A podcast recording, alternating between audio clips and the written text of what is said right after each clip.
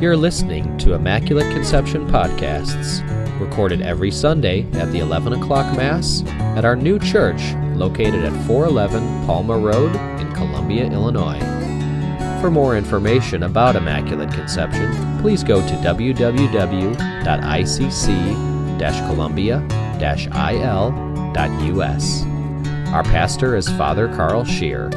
And now, enjoy the podcast.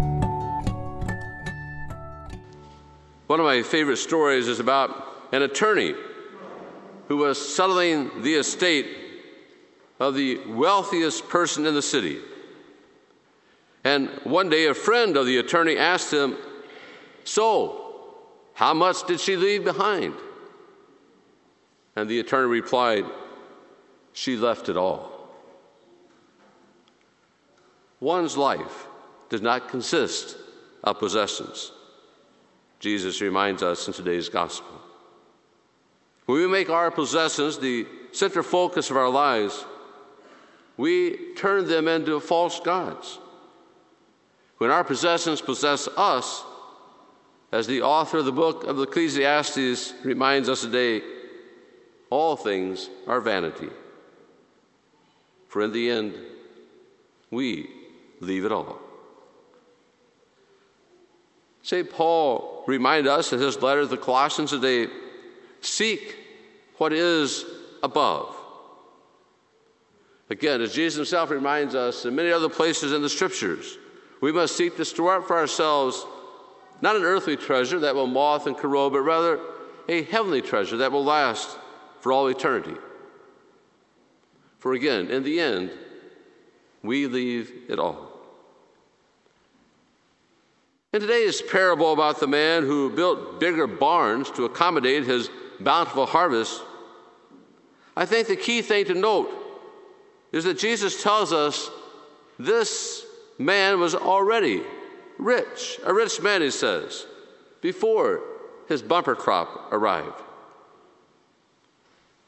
We may not feel like we are wealthy, but compared to most people in our world, we're all very, very wealthy. When I visited Guatemala last summer and took cold showers, flushed toilets with a bucket of water, and witnessed villagers living in huts with no doors, floors, or windows, I was once again reminded how wealthy I am. I know that I have a very blessed life, and as a Catholic priest, many privileges that other people do not have. I live in a nice home that I didn't have to buy. Thanks to you, I drive a nice automobile that I didn't have to pay for. The parish buys my groceries. And many times when I eat out, other people pay for my meals. And I have superb health insurance that the parish pays for. I do not have a family to support like many of you do. And like many of you, I do not have children that I have to save for to be able to send to college.